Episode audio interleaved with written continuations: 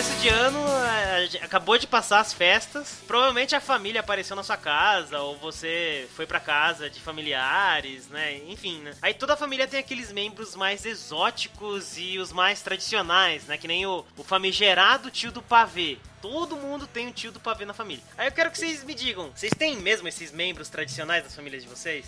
Não só tenho como sou o próprio. Pô, eu soltei uma esse, nessa virada de ano que, que até meu, meu sobrinho ficou impressionado, cara. Eu cheguei com, com um pudinzão, aí ele falou assim, ô, oh, peguei lá o pudim, mas esse não era pudim, esse era pro Caio. Nossa, parabéns! Parabéns, ó.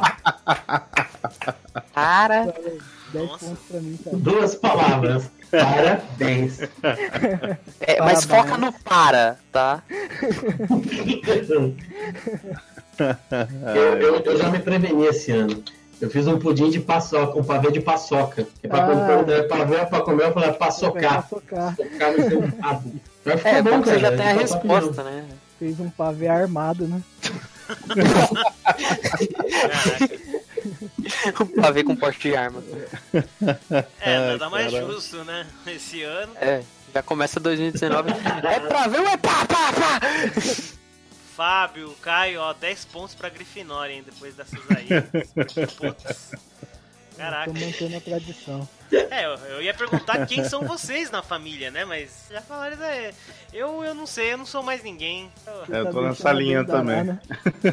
Eu sou o velho que dorme cedo, né? Que deu uma hora da manhã no dia 1 de janeiro já tá deitado.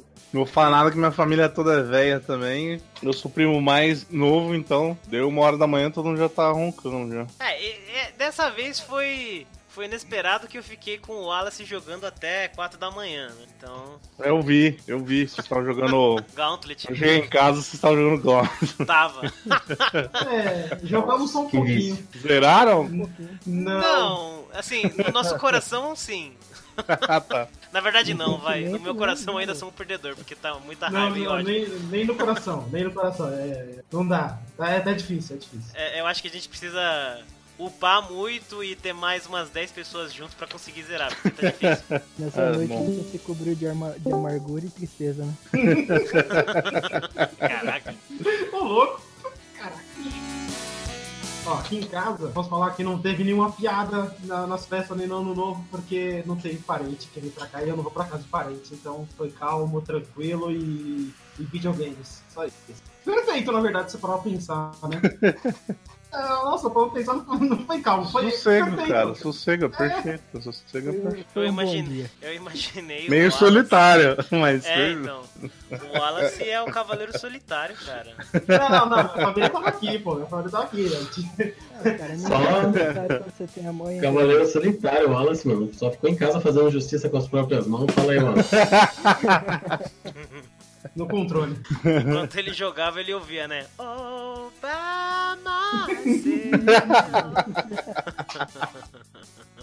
Ou então, I touch myself, I want you to love. ah, é. Daí esse, esse ano a minha mãe fez um pavê também. Só que. Mas era só pavê? Ah, cara, pra mim é, porque eu não, não, não gostei. Not, not today. não, not today.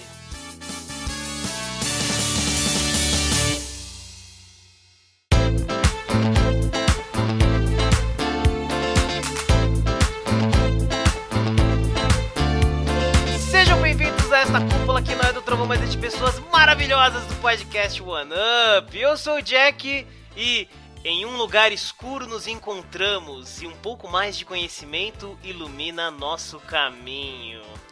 Precisava começar o ano com essa. Referências. Que bonito. Que e eu sou o Wallace e para 2019 eu espero conseguir fazer uma boa frase. Porque tá difícil. Caraca. Eu tento, eu tento bastante, eu juro pra você, mas. Hoje não, não hoje não, hoje não. É, hoje não, cara. Eu sou o Felipe e eu não preparei uma frase pra, pra participar. Mas é isso aí, 2019. Ah, nice. Essa é a sua frase. A partir de agora é essa. Meu nome é Caio e, se a vida permitir, nesse ano, pretendo continuar nela. E não morrer. É, justo. Justo, É porque a vida me sacaneia de, de sempre. O Felipe sabe. Parece que a vida me viu de bunda pra cima e veio com a mandioca a toda velocidade. Opa! Eita, nós. Bom, meu nome é Rubens e em 2019 espero que a expectativa não seja o veneno de nenhum jogo aí. É, geralmente é, né? É. Geralmente é. Geralmente a expecta... é se a, a propaganda é a alma do negócio, a expectativa é a morte, né? Com certeza. Exatamente. Faça que nem eu, não crie expectativas. Leva tudo Caramba. pior. Que a expectativa não seja o veneno dos jogos. Eu pensei que no final ele ia falar Oxu, né? Que foi tão filosófico, foi tão bonito, né? Eu sou o Fábio Lizac e 2019 é o ano em que faremos contato com outras plataformas. Faremos contato com outras plataformas. Nintendo íntimo, né? Bom, hoje a gente vai falar de nossas expectativas do mundo dos games pra esse ano que acabou de começar, mas antes vamos pros recadaios.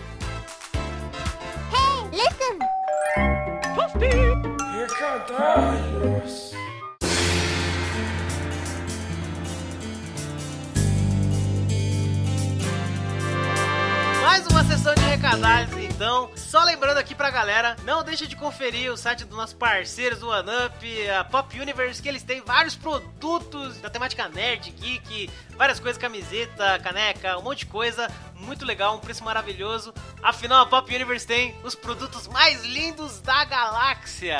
Essa semana a gente não teve e-mail, mas olha, meu consagrado ouvinte, a gente quer receber um feedback, um e-mail, alguma palavra, a palavra da salvação dos nossos ouvintes. Então, se alguém quiser entrar em contato com a gente, pode fazer isso por onde, meu querido Fábio? Vocês podem e devem entrar em contato conosco através das redes sociais, através do facebook.com barra podcast Curte também o no- nosso perfil no Instagram, segue a gente lá no arroba podcast que é o mesmo endereço do Twitter, arroba podcast E é claro, né, manda e-mail pra gente falando suas expectativas também para 2019, o que você quer jogar, o que você quer ver, o que você acha que vai acontecer na indústria, no mundo dos games, para e-mail e-mail mais fácil do Brasil. Além disso, pode procurar a gente em que lugar, hein, Wallace? Procura a gente lá no Spreaker, tem o aplicativo dele para celular. Também estamos em todos os agregadores de podcasts. Se a gente não estiver no que você procurar, você manda um e-mail pra gente, que a gente vai dar um jeito de entrar lá. A gente também tá num tal de Spotify aí, uma parada meio nova, que muita gente não conhece, mas a gente tá lá também, pode procurar. E detalhe, o conteúdo nosso é gratuito para você, nosso nobre ouvinte. Aproveitem quando ainda tá de graça. Quem sabe se 2019 não fica. Não, brincadeira. Vai continuar de graça para vocês. A gente quer a participação de vocês, principalmente nas nossas lives. Manda e-mail, tudo pra gente. A gente também tem uma novidade. A gente tá fazendo muitas jogatinas ao vivo no Facebook, em outros lugares. Então Yeah. fica atento aí às nossas redes sociais, porque quando rolar alguma jogatina, a gente sempre vai estar lá transmitindo pra vocês, comentando, fazendo piada, jogando e sendo ruim, porque a gente é ruim mesmo, e a gente é nós. Então é isso. Vamos pro episódio de hoje que hoje eu acho que foi o recorde do OneUp. Seis pessoas na nossa cúpula aqui na do Trovão, mas é de pessoas maravilhosas do podcast OneUp. Vambora para o OneUp 32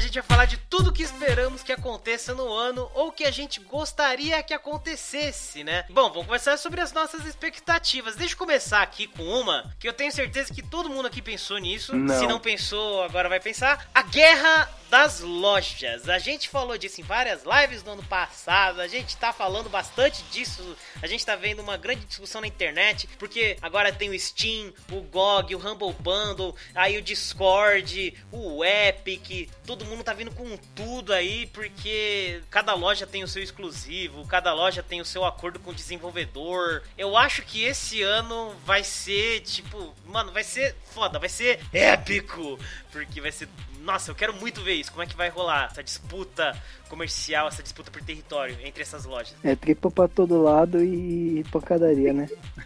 É. É tiro, porrada Tiro e porrada e bomba! O fogo é assim, né? O fogo é você, você compra um desconto numa loja, depois compra um desconto na outra, aí você tem que instalar 10 mil aplicativos pra poder jogar o jogo em um, um jogo no outro. Aí, meu, é uma bagunça também no computador e tudo que você quer fazer. É, Eu já deixo aqui um, um pontinho de vista sobre o GOG. Muito bacana, tem jogos bacanas toda hora, mas eu instalo ele dá pau pra caramba, aí do nada ele funciona. Mas Isso aqui é. é- Eu só queria chorar essa tristeza. Né? É, funciona. Aí, ó. Ah, funciona, mas de forma custosa, né, cara? Ô, mó cólica. Ah, é. Você Ah, quer jogar o jogo, legal. pra jogar o jogo você carga sangue três vezes, mano. É isso que o da Ubisoft também é uma tristeza também, o negócio da Ubisoft lá. né? Nossa. Ah, não, Ubisoft só no console, cara. Não, não, não tenho coragem. A gente já falou sobre isso, eu acho que vai ser só beneficial, assim, pro, pros gamers em geral, né, pra galera. Mas, ao mesmo tempo, eu sei que também vai ter o pessoal que vai virar fanboy de alguma dessas lojas. Aí, tipo, o, público comum vai ter as três, vai ter três, quatro instaladas lá no, no PC, né? Discord, GOG, é, App, Steam, vai ter tudo e vai olhar onde tá mais barato. Mas vai ter aquela galera que vai virar fã de uma, vai ter só aquela, vai jogar só os jogos naquela plataforma, vai pagar o preço Se não é daquela. da Steam, eu não pego, né? É, vai ter. Exatamente. Se É, mas tá na isso Steam, eu não pego. Não instalo Isso outra, não. Tem, né, cara? Isso aí sempre tem. Tipo, Sempre tem. desde a época dos consoles era assim. É, PS4, Xbox, PS3, acho que desde o PS3 que tava uma briga mais forte, assim, né? Ah, não, É. desde o. Nintendo, Não, né? desde o é Super Nintendo. Nintendo, velho. Nintendo mesmo, Sega, é. Desde que videogame é videogame, tem, tem É. essa guerra. E agora o PC vai entrar nela, finalmente. Só que só É que entre os antes o PCs. PC era soberano, né? Tiveram que dividir o PC ali também, né? Porque PC versus PC. é, É uma Por um guerra civil. É, por um lado que ofereceu, por um lado que ofereceu o serviço melhor, né, cara? Que nem vocês falaram, né? A Ubisoft, é que nem o Caio falou, cara. Eles deram é, Assassin's Creed Black Flag. Eu falei, pô, eu sempre quis jogar. Todo mundo fala do Assassin's Creed Black Flag. O negócio começou a rodar assim, eu pus tudo no máximo. Começou a rodar, falei, legal, vou jogar no máximo. Entrei na floresta no jogo, o bagulho travou, assim, 10 frames. Falei, ah, não dá. É muito mal feito, né, cara? Não, aquela, uma otimização muito péssima. Sem contar que se você compra um jogo da Ubisoft no Steam, quando você for rodar ele, ele vai abrir o Steam e o Play. Né? É, Então, não, isso é o pior, né? Verdade, isso aí. é que a Ubiplay ela grava seus dados, suas tranqueiras, tudo lá, que aí o save seu não vai ficar na Steam, né? Vai ficar na Ubiplay. É, Que aí o, é, aí, o Ghost cara. Recon era assim. Então ele ficava no, salvo no meu game, mas se eu não tivesse conectado com a Ubiplay, eu não conseguia acessar meu char, meu save, minhas coisas, nada. Qualquer Aí jogo da ficava- Ubi, né? É, todos agora estão assim. Todo mundo modinha, todo mundo modinha. Só a Wii, todas que Cadê os a loja própria vai ser desse jeito. É por isso que o GOG é maneiro, né? Porque é DRM free, né? Você tem essa. Tipo Linux, né? Da venda de jogos. Ele tem a galera que gosta bastante, que defende, pá, mas quase ninguém conhece. GOG aí tá bem das antigas também, né, cara? É, mas, ó, tem uma coisa que eu, eu me toquei agora. A gente tem o Steam e o GOG, eles são mais focados em jogos, né, tal. O GOG é, beleza, no- das antigas. Mas aí, o Humble Bundle, ele tem vários jogos, só que ele não vende só jogo, né? Ele vende software, e livro e comics. Aí o Discord, ele funciona como um aplicativo de comunicação. E o Epic é uma porcaria de, um- de uma engine pra você fazer jogo, né? Então, esses três aí eu acho que eles têm essa vantagem. Ah, Valve tem o Source. É grande coisa. Source. É. É, Me o fala Humble três jogos Bundle, aí ele tem uma vantagem que eu acho interessante, que é aquele esquema de você assinar mensalista, ele te joga uma cacetada de jogo no, no colo lá todo mês. Que É, aí, se não me engano, são aí, 12 é, né? dólares lá, aí você pode acessar não sei quais softwares do mês. É tipo uma PSN Plus da vida ali, que eles lançam três jogos É, todo mês. É, o Discord Só fez que- isso também. O O Discord Nitro. tem um plano também disso daí. Discord Nitro. É, eu vi É, é interessante pra quem é bem freneticão, né? Quem tem tempo pra ficar jogando também. falando, as lojas vão virar lojas de tipo Netflix. Ao invés de comprar o jogo, assinar e ter os jogos lá, livraria, baixar e É, jogar. tá tudo virando um pouco disso, né? O, a Xbox tá fazendo, o Play já tem isso aí também. Realmente vai Inclusive, ser esse é um dos pontos que eu, que eu ia falar. Eu É, tava eu- nesse tópico aí também. né? A Nintendo Vai acabou de fazer também, agora há pouco, né? Com jogos mais antigos aí. É, vai ser que O- nem o que o Fábio disse, né? Quem oferecer o melhor serviço vai sair ganhando, né? O Humble Bundle aí se destaca por essas outras coisas além dos jogos, né? Então.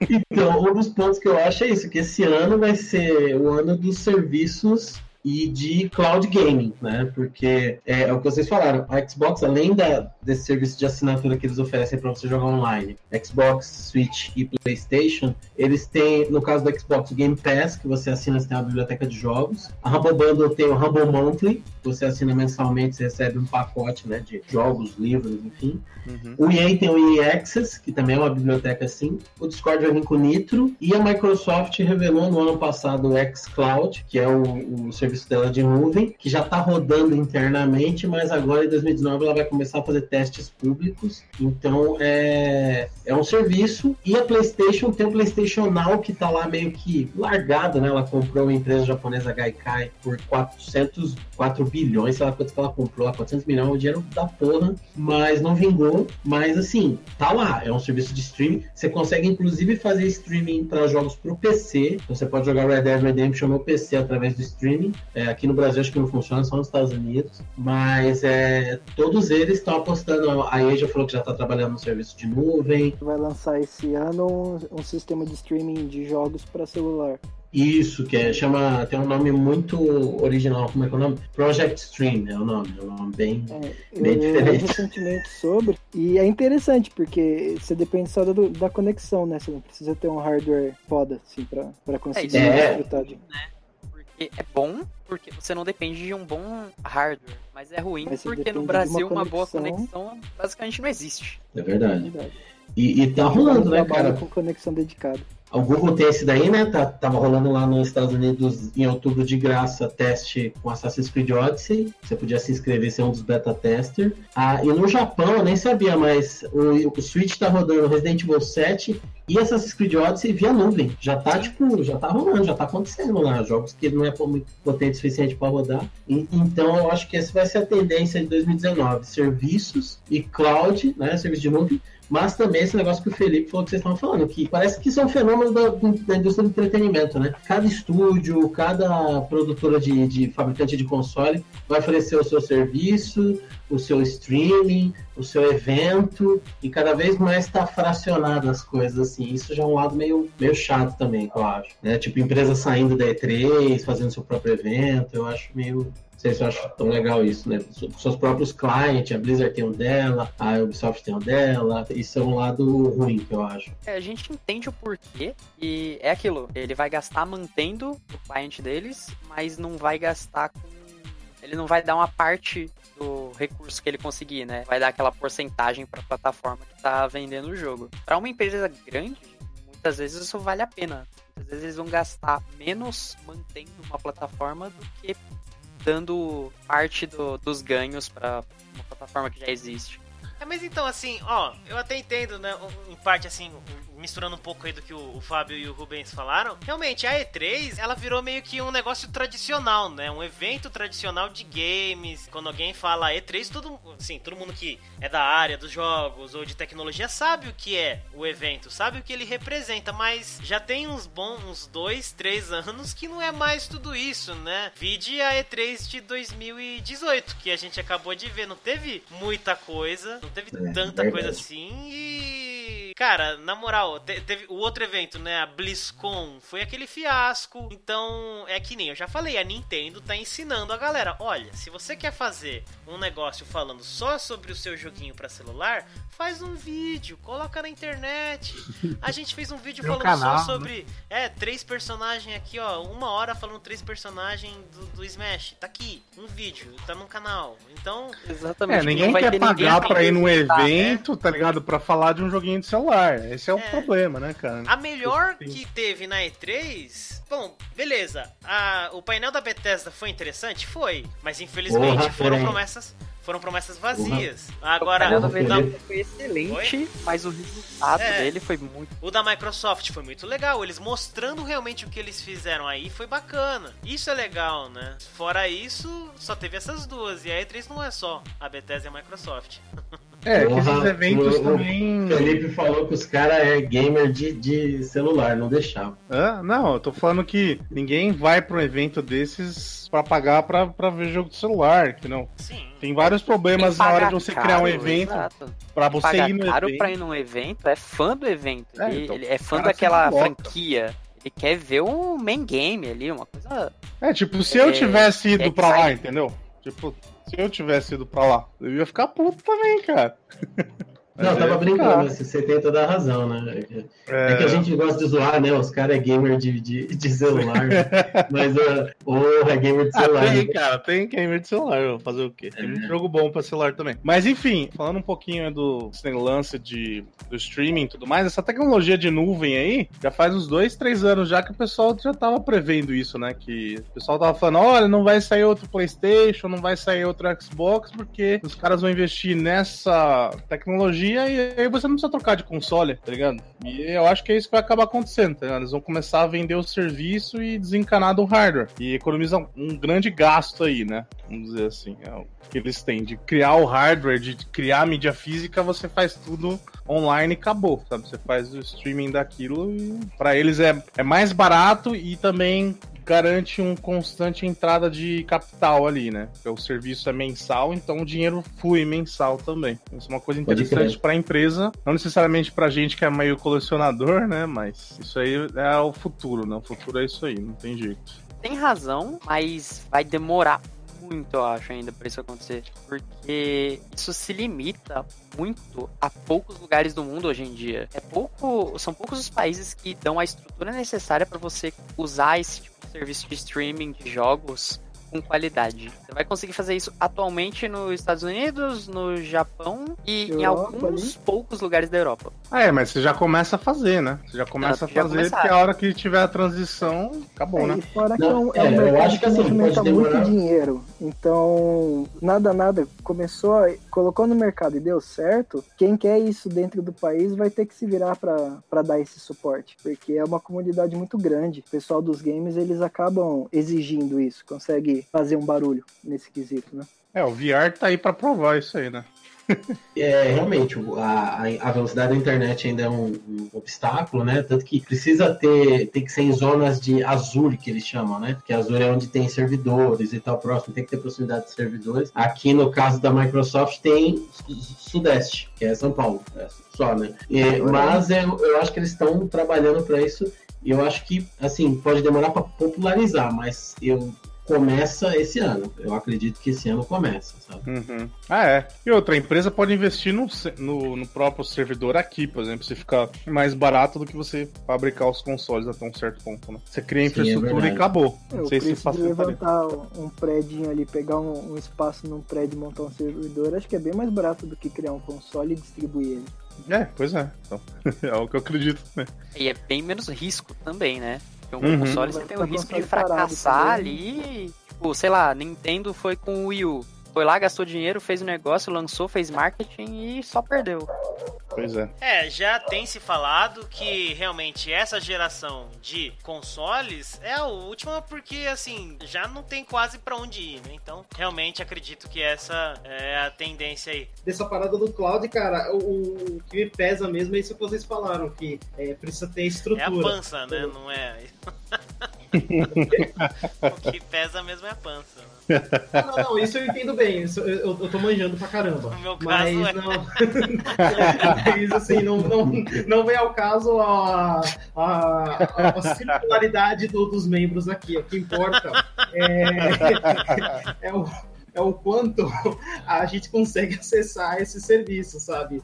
É, eu gostaria muito de poder jogar um, um jogo muito louco, muito só de última geração, e não precisar ter que gastar é, 4 mil no Xbox One X, tá ligado? É, cê- sabe, seria muito bom. E Mas apesar de já Brasil- fizeram Xbox com todas as letras do alfabeto, né?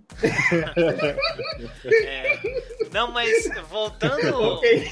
Voltando a um negócio que o Rubens falou, que o Fábio falou também, a gente tinha até comentado numa live que tinham liberado o Assassino Kleber Odyssey e o Resident Evil 7 no Switch lá no Japão. E não liberaram em nenhum outro lugar que eu saiba, talvez nos Estados Unidos, porque eu vi o Mega 64, né, um canal de comédia que a gente vê eles falando disso.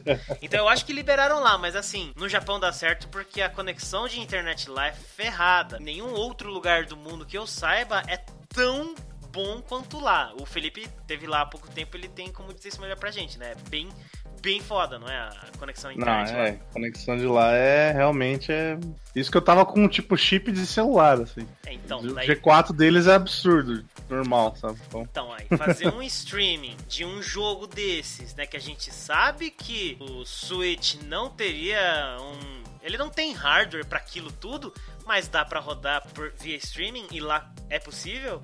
Aqui no Brasil você não consegue mais nem a pau. Você coloca Resident Evil, vira Doom, Duke Nukem, né? Do- é, e no Wi-Fi É, ainda, né? No Wi-Fi ainda, porque o Exatamente. Switch, até onde eu sei, não tem. Quer dizer, deve ter uns adaptadores pra coisa, mas é Wi-Fi, né? Ele tem, mas o, o- o normal dele é Wi-Fi. Mas a questão é realmente essa, é estrutura. Porque no Japão não é só bom, tipo, Tóquio, as principais cidades, sabe? É o país Uhum. inteiro. Aí você chega pro Brasil, não adianta você ter uma estrutura mais ou menos em São Paulo. Pro caso de streaming de jogos em São Paulo, não é nem mais ou menos ainda, tem que durar muito pra conseguir usar, né? Mas não adianta uma parte do país ter uma estrutura ok. Você precisa do país inteiro tendo uma estrutura excelente, pra, porque aí você chega no ponto que você vai rodar Resi- Resident Evil 7 no seu em THD Graphics. Tô torcendo pra que dê certo, porque eu sou fudido, né, mano? Ficar comprando videogame é osso.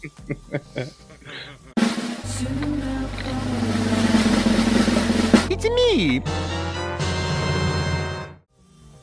Caio, então qual que é uma das suas expectativas pra esse ano? Nossa, sem nem titubear, mano. Resident 2. Olha aí. Eu tô com os ossos coçando pra esse jogo, cara. Acho que é mais fácil falar assim: quem não tá com expectativa para Resident Evil 2? Pô, co- É, realmente. Quando eles pegaram aquela câmera do Resident 4, nossa, meu, meu pinto encruou, eu fiquei até meio brochado. Mas aí eu vi que era o esquema mesmo de Survivor Horror, que bagulho escurão, tenso, sabe? Você vai jogando e, e, pô, fica pequenininho, mano, fica homogêneo com a bunda. Você fala, pô, que maravilha esse jogo, cara. Aí você dá tiro nas pernas do zumbi e ele, ele dança Macarena, mano. É... Cara, eu, eu, eu fiquei, eu fiquei besta. Inclusive, o, o, o primo da, da minha namorada já comprou na pré-venda e eu já aluguei a casa dele, porque eu vou jogar lá na casa dele. Eu dia que chegar da pré-venda, você vai dar uma. Você vai sumir com o cara, né? Vai jogar ele no porão. Só pra você ficar na casa dele jogando por sete horas seguidas. Todos os Nada, ele, ele termina rapidinho também, que fica o dia inteiro jogando, então eu levo uma coca, uma pizza pra ele, tá pago. Eu não tô tão ansioso assim por um motivo só, porque eu não vou jogar. Assim, se eu tivesse como jogar, eu daria. Não. Ai, caraca. Mas eu não, eu não tô me, me deixando levar pela ânsia do jogo, porque eu não vou jogar. Mas com certeza vai ser incrível quando sair. A gente jogou, né, na, na BGS. Rapaz, tá da hora. Como eu falei, não foi uma experiência tão boa quanto poderia, porque tinha. Tava tocando Lady Gaga bem alto, né? No, nossas orelhas, né? Era do lado do Just Dance lá. Mas olha, tá da hora esse jogo, mano. Joga pela nuvem. É, pelo Mostra que você pode, cara. É, pensando desse jeito, aí eu. Não, não vou me deixar levar pelo hype. Pegou muito na expectativa, tanto na parte gráfica como a fidelidade do, do cenário, das coisas. E o cara que é o, era o Will Smith não, não parece o Will Smith, isso aí me deixou meio bolado também. Aí, que é aquele cara que tá todo cheio de tiro lá no, no armazém. Vacilando os caras, hein, mano. Vacilaram, Podia ter podia ter, ter o feito um bagulho extra. É, acho que o número um da minha lista, assim, de saber como é que vai rolar no ano que vem, não um jogo exatamente, mas a Bethesda em si. Porque depois do fracasso do Fallout 76 ali, a, a- galera ficou com três pés atrás, se fosse possível, né? Com a empresa. E sabendo que tem lançamento bem grande à frente, eu quero saber o que, que, que eles vão fazer. Porque ano que vem vai ter o Rage 2, que pode ser a redenção deles. Ou pode piorar a coisa ainda mais. Porque a galera tá esperando The Elder Scrolls 6. Erradona. Eu sou um desses. Tô ali de olho no jogo. Mas eles já falaram que vai ser na mesma engine que fizeram o Fallout 76. E se eles continuar com essa ladainha, o pessoal vai ficar meio chateado com o jogo. Não, mas olha, que nem a gente falou numa live aí, o Wallace comentou, a Bethesda tá cavando a própria cova, assim, com muita vontade, cara. Eles estão com muita vontade, porque vocês ficaram sabendo do que eles fizeram com quem fazia mod no Fallout 76? Se o cara fazia um mod, Fallout ele recebia lá 76 um aviso. O cara recebeu um aviso assim, ó, você está sendo banido, mas se você quiser reclamar, você pode escrever uma redação aí explicando do porquê que é errado usar mod em programas e não sei o que e tralalá. E daí a gente Por que que vai é errado? ler O mod a sua foi o que redação. salvou a sua empresa, o que fez os jogos da Bethesda ser, continuarem relevantes por tanto tempo. Foi a comunidade, a comunidade de modders. É, mas Não faz então, sentido. É, Skyrim sobreviveu a isso, né?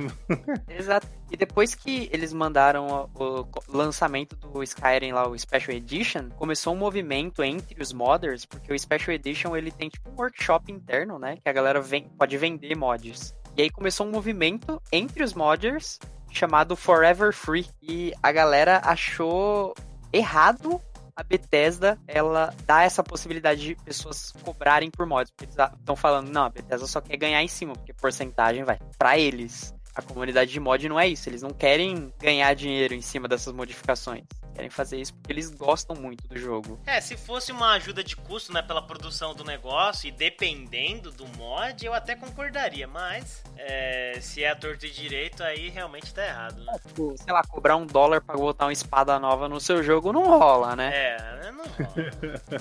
Agora, substituir os dragões pelo Thomas The Train, aí tem que cobrar. Aí, DLC, full- é aquela famosa DLC full game que você paga 60 É. dólares na DLC. Não, não, Gosto. O Skyrim acho que tem uns mods que é tipo uma campanha totalmente nova. Se não me engano, tem uns Tem. 3, 4 mods que são assim, é uma campanha de horas, tá ligado? Tem um mod, Tem. inclusive, que ele ganhou prêmios de script. O roteiro Sim. do mod, ele ganhou Ah, diversos então. prêmios. Tem um mod que ele, ele rebalanceia, ele balanceia de novo todas as magias do Skyrim, todas, sabe? Aquelas magias que você não usa depois do comecinho do jogo, sabe? Depois do level 1, Sim. tipo, começa a ficar útil, tudo, tudo fica útil, sabe? Aí os caras só simplesmente refizeram as magias, refizeram não, né? Deixaram as magias balanceadas e beleza, é só isso o mod. O mod não tem nada, sabe, gráfico, é só Cara, tem muita parâmetro. coisa boa. Eu abri aqui o meu organizador de mods. Atualmente, o meu Skyrim tem 75 mods instalados. Nossa.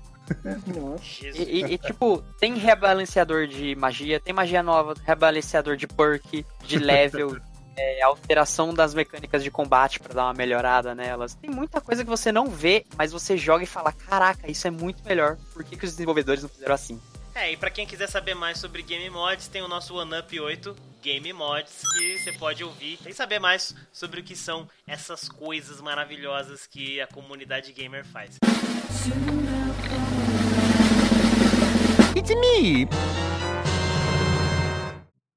Tem uma coisa que eu gostaria bastante para esse ano agora, é por mais que eu sempre falo que ah, remake de tudo, não sei o que, tô vindo remake, sim, eu falo, mas é, eu gostaria muito de remakes de jogos que realmente precisam do remake. Eternal Jogos que- Darkness. que- Eternal Darkness. Assim, jogos. Não precisa, não precisa, sinceramente, podia ter uma continuação, não precisa ter um remake. Um ou remaster. remake não. É um ou remaster, isso, um remaster, um remaster. Ou então jogos que estão muito datados, cara. Tipo Witcher 1, cara. Vai tentar jogar Witcher 1 hoje pra você ver. Cara, É. não dá. Não É. tem como. O tema de Tipo- combate desse negócio é horrível. Cara, é, Fear Effect do Play 1, esse jogo aí, se tivesse um remake, eu acho que seria muito bom. Evil Dead, também do Play 1, que assim, Pô. é um jogo legal, mas não tem como você jogar hoje, cara. Na boa, velho. Cara, tem um jogo que eu não sei se fez parte da, da adolescência e infância de vocês aí, que era o Parasite Eve. É um clássico, E sim. Nossa, esse jogo era Opa. sensacional. E eu, eu fico pensando, falei, mano, tomara que essa conversa chegue nesses caras, mano. Porque esse aqui faz um remake, cara. Aquilo era muito bom, cara. Qualquer um Então, dos um ou dois. Os dois eram bons. Dinocris era outro que eu achava Não, sensacional. com certeza a gente tem contato com a galera da Squaresoft, eles vão ouvir. É, Eles Vai sempre chegar escutam lá, cara. Tá, tá indo pra lá agora já. É. O mundo é nosso, cara. Tô mandando e-mail já. Jean tá mandando e-mail É. agora, ele tá digitando Manda, freneticamente. e manda Ah. xingando. Ô, Tetsuya Manda Nomura, tá na hora, né? Tá na hora, seu vacilão. Já- É, Falando agora de remake, se você juntar com o ponto do, do Caio do Resident Evil 2, Resident Evil 2 pode até dar um boost nisso. Porque a Capcom meio que Sim. percebeu. Ela fez do primeiro, Verdade. vai lançar o do segundo. E é provável que o terceiro jogo vai vir mais pra frente também. Uhum. Ah, Quem eles sabe as outras o empresas não já. veem isso aí. Ou eu só li especulação, não sei, mas falaram que tava em produção Não, o terceiro já. Eu acho que foi na IGN. Sim, eu- legal, eu é. tenho uma notícia boa. Eu tenho uma notícia boa, Wallace. O remake do Fear Effect está sendo feito. Os caras fizeram aquele Fear Effect Sedna e a mesma equipe vai fazer o remake do, do Fear Effect 1. Isso é Aí muito sim, bom. viu? Viu? Minha expectativa É. se, se concretizou. Tá vendo, A real é que- ser a real-. A real é que agora eu vou falar assim, quero um milhão de dólares, vai aparecer, entendeu? Cadê? Cadê? Não, cara, tem que Era ser pra- euro, tá valendo mais. Ah, é, não, mas eu só quero muito dinheiro, velho. Não, depende, depende. Se for ienes, não é muito, deixa quieto. Não, melhor falar. eu quero mais do que eu tenho na conta, e 10 É. contos já pode ser. Pô, se eu falar mais do que eu tenho na conta, e pode ser um, um real, 50, tá? Não, não- Vale Mas- o valor negativo? É. então, né? Caio, o negócio que você falou do Resident 3, existe um boato que embutiriam o 3 no 2 aí, nesse remake do 2. Como uma DLC ou uma coisa assim, né? Então É que esse esse viado quer me esfaquear. Ah, não, aí, aí também não precisa, pô. Aí, aí mais DLC. Como é que é a Capcom? Eles gostam de DLC. Mas, pô, desnecessário. Faz um jogo novo, completinho. Lança de novo. É, só se algum um esquema de chapter, sei lá. É, tem algum ruim. sentido nisso, porque o Resident 3 se passa uma hora antes e uma hora depois do Resident 2, né? Pra eles inventar uma modinha aí, usar o mesmo cenário, mesmo game e só implementar um ponto de vista diferente, sabe? Sei lá. Com certeza vão fazer isso se for lançar o 3. Tem que. Esse utilizar- podcast vai chegar neles também, eles vão aproveitar.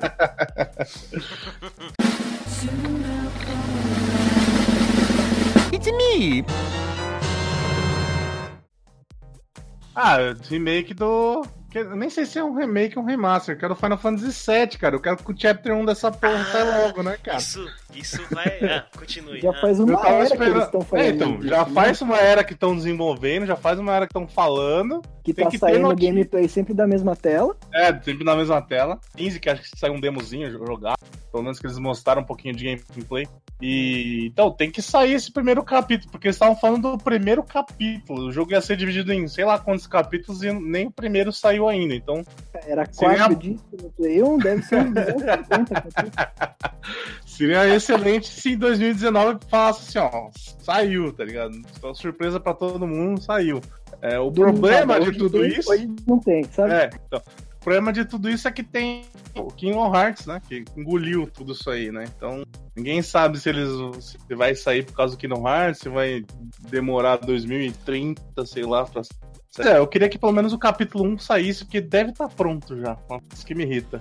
É, cara, Final E- Fantasy. Eles estão testando o quanto vocês querem pagar nesse jogo. E realmente, Kingdom Hearts, a, a Square, ela só fala de Kingdom Hearts agora. Tudo, daqui a pouco é o trailer número 97 de Kingdom Hearts 3. Aí você já jogou o jogo todo só de trailer. Exatamente, você assiste todos os trailers, você não precisa mais comprar o jogo, acabou. É, Eles já compraram esse jogo todo, né? Pelo jeito. Só de mostrar um pedaço aqui, um pedaço lá, já mostraram o jogo inteiro já. E outra, tipo, eles parece que estão querendo esconder o fato que falaram do Final Fantasy VII, sabe? É verdade. Empurrando pra baixo do tapete. Vamos ver se o povo esquece aí. Deixa isso pra lá. É, deixa isso pra lá. Que o tempo isso passa.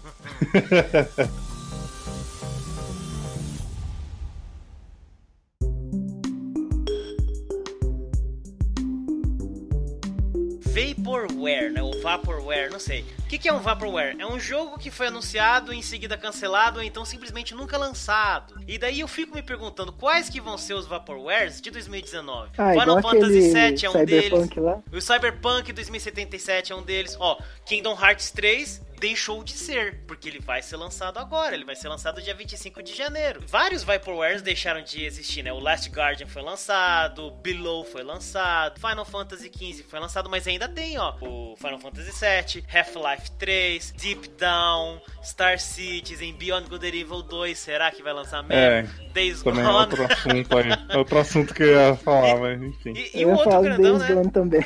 Não, e o outro, né? O Aquele. jogo do Kojima lá também. Esse, Death Stranding. Nossa, Esse é, é, outro. Vaporware aí. O Caraca. bebê na mochila, no espaço, no, no tudo. do carteiro do, do futuro. Carteira do futuro. então, cara, são Vaporwares aí de 2019. Borderlands 3. Borderlands 3, pode crer. Fogo, cara. É, o, o Days Gone eu tinha visto, mas deve ser especulação, que tava pros primeiros 60 dias do ano pra lançar. Ele É, o Days Gone vai ser em abril. Isso, junto com o The Division 2. Não, Days Gone vai, vai vir, vai ser 21 de abril. É, eu não sei se chega a ser Vaporware esses games, porque eles estão. A gente tem, quer dizer, com exceção do Final Fantasy, né? Mas eu, eu acredito, cara. Eu acredito, porque o, tá sendo a equipe do original, né? A gente chegou a falar em uma das lives que perguntaram, numa entrevista, perguntaram pro. Acho que é o Tetsuya, não, não, o Tetsuya Nomura do Kingdom Hearts, né? Outro cara que perguntou, falou assim: o que, que vocês consideram que foi sagrado, assim, que vocês não queriam mexer? Ele falou assim: então, todo mundo que tá lá tava no Final Fantasy VII, então nada é sagrado. Tudo que a gente for mudar, a gente sabe bem o que a gente tá fazendo, sabe qual era a ideia do original. Então, cara, por isso que eu acho que eles pegaram. É tipo o livro do Hobbit, sabe? Que é uma aventura cheia de coisa. Não comparando com a adaptação do cinema, né? Por favor, Mas- não, senão eu não quero nem jogar esse jogo, cara. Já vai botar o Legolas surfando no escudo aí também. Mas, mas é tipo assim, é um livro que é curto, mas a aventura ela é mais longa. Então Hum. daria pra fazer dois filmes, né? Não três, né? Três foi demais. Mas eu acho que o Final Fantasy VII dá pra dividir em vários capítulos mesmo. Eu acho que vai ser sensacional. assim. Não, eu acredito É. que sim, só que, tipo, pra mim é uma desculpa de ter feito o capítulo, era pra você lançar logo, sabe? É, fazer que nem a É, realmente, isso é verdade. de storytelling era só pra prestar né? atenção Tipo, na empresa, né? Strange, lança em episódio, lança capítulo É. 2, 3, acabou. Ou sei lá, lança o mesmo número de episódios do Final Fantasy VII no Play 1, que eu não lembro exatamente quantos eram, acho que eram 4. Com Só por questão de É, nostalgia, eram quatro e aí você consegue lançar coisas mais rápido e mais constantemente. É, concordo. É isso aí. Que daí, enquanto o pessoal tá jogando, você tá desenvolvendo, sabe? Tem um É que- feedback. É que no caso do boas. Death Stranding, pra você jogar o jogo, já começou na verdade. Você tem que seguir o Kojima no Twitter, você tem que seguir os sites de notícia, ver os Ah, não, trailers. é que Esse é o a jogo. melhor coisa Você tem que entrar num que o fórum jogo é live action, a gente que não foi entendeu. sair da Konami. Agora o Kojima é 100% Kojima, né? A Konami antes ela dava aquela capada, assim, ela falava: "Não, não faz isso não. Vamos ó, mandar um trailer só aqui, pá." Agora ele quer que os fãs virem o Sherlock Holmes. O cara tá loucaço. Eu acho que, acho que Konami- Acho que a Sony falou assim: vamos jogar dinheiro, vamos ver até onde vai. Vamos ver, vamos ver, vamos ver. Daqui- deixa ele, deixa ele, vamos ver se tem fim essa porra. É tipo, chegaram no cara, você tem alguma ideia de jogo? Tenho. É assim, não, não, não, não precisa falar não. Eu te dou o dinheiro e você faz. Eu vou só usar uma frase aqui que eu vi esses dias agora, depois você corta, não preciso usar isso aí no coisa não. Mas o Kojima saiu da, da Konami, agora a vida dele é dedo no cu e gritaria, mano. É, caraca, Não tá nem aí pra nada. é verdade. E foto de grama. Você sabe pra que essa grana, essa, essa grama, né? É, então. Você sabe, né?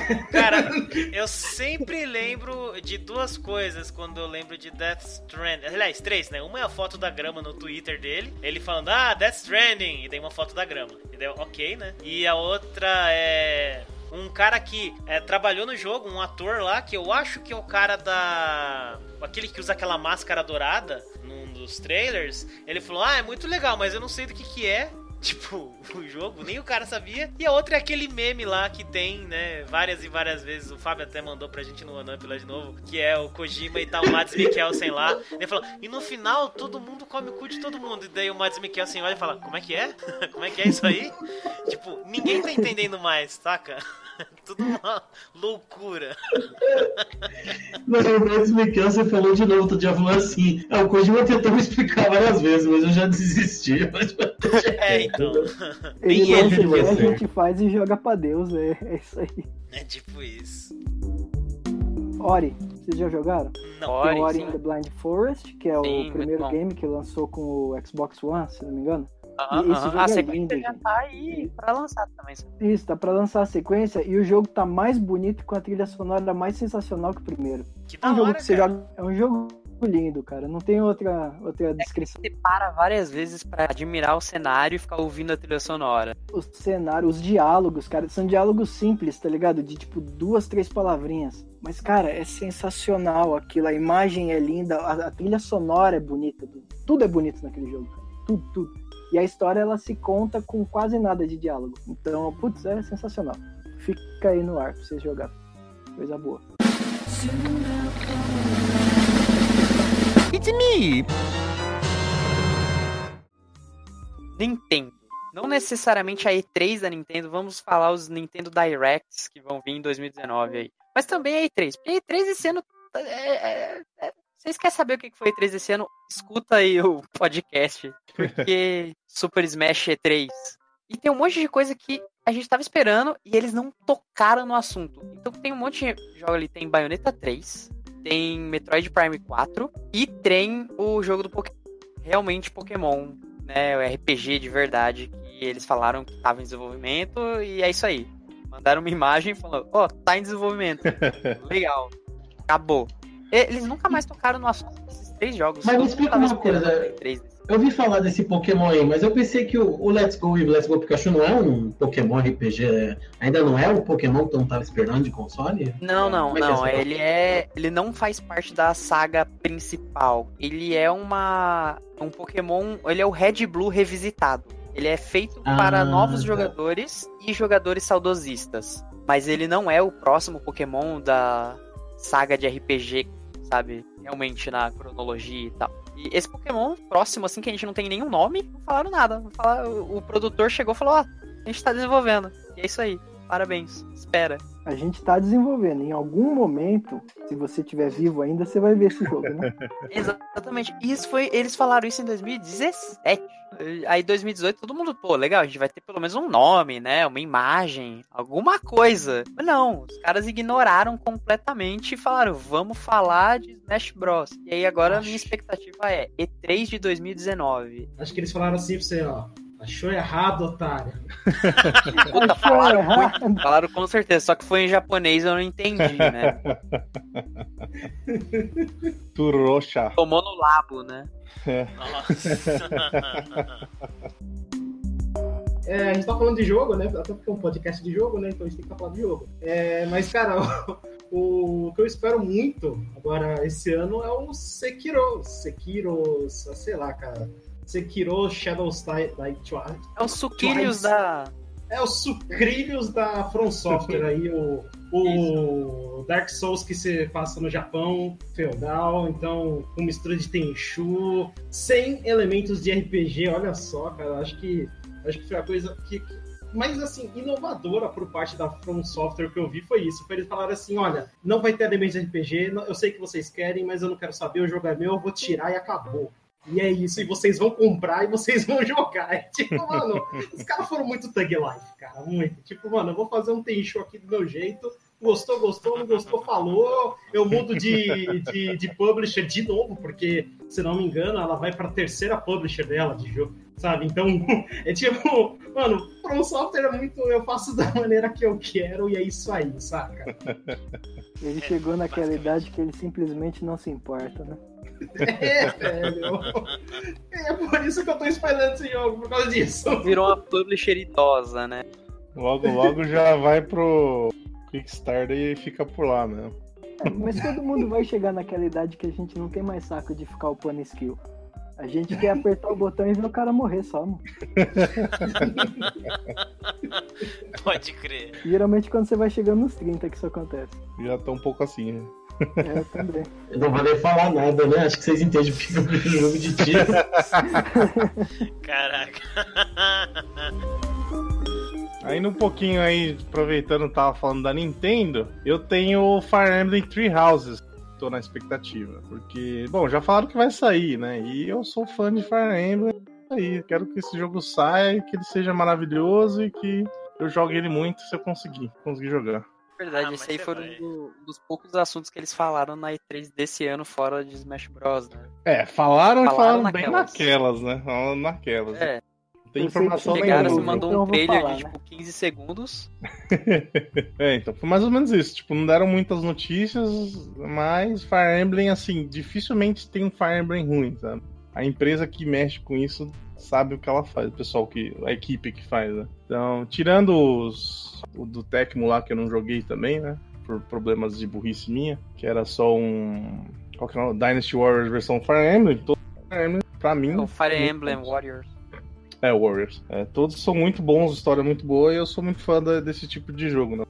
Tático isso de cima lá por turnos, né? E sadomasoquista também, né? Porque tem Também. aquele dois lá do GameCube, que é difícil pra cacete, né? E você jogou várias e várias vezes até zerar. Não é? Não vou falar nada. Sim, sim, não, esse é complicado.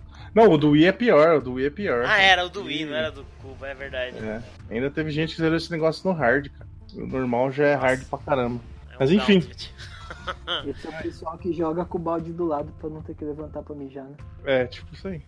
Ah, cada, cada partida era tipo uma hora, assim, cada capítulo. É uma hora mínimo.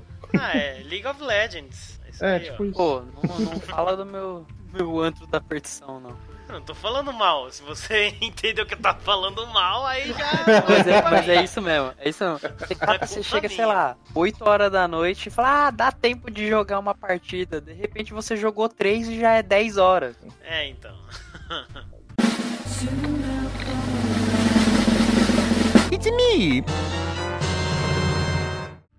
Uma das apostas que eu tenho para 2019, aí é um, aí, né, One Up Dreamer, especulações, que é o seguinte, né? Tá rolando muito boato do PlayStation 5 e do Xbox novo, que seria o Scarlet. E aí o que que acontece? O PlayStation 5, é, a, a Sony ela tem a tradição de lançar um novo hardware a cada seis anos. Porém, o PlayStation 4 saiu em 2013, agora vai fazer seis anos, e em compensação o PlayStation 4 Pro só em 2016. Então essa janela de seis anos ela pode ter aumentado mais, o que leva a crer que 2019 não chega o PlayStation 5. Em compensação tem um monte de outras coisas que outros caras estão falando que leva a crer que o PlayStation 5 chega em 2019. Então metade da indústria conspira que vai ser em 2019, metade da indústria conspira que não. É, eu vi acredito uma que matéria não. falando sobre o lançamento em 2020. Tinha uns 3, 4 sites falando sobre, e até tinha as especificações que ele roda 4K em 60 FPS, ele vai usar processador AMD, tinha uma parte de coisa assim que eu, que, que eu Isso, isso mesmo.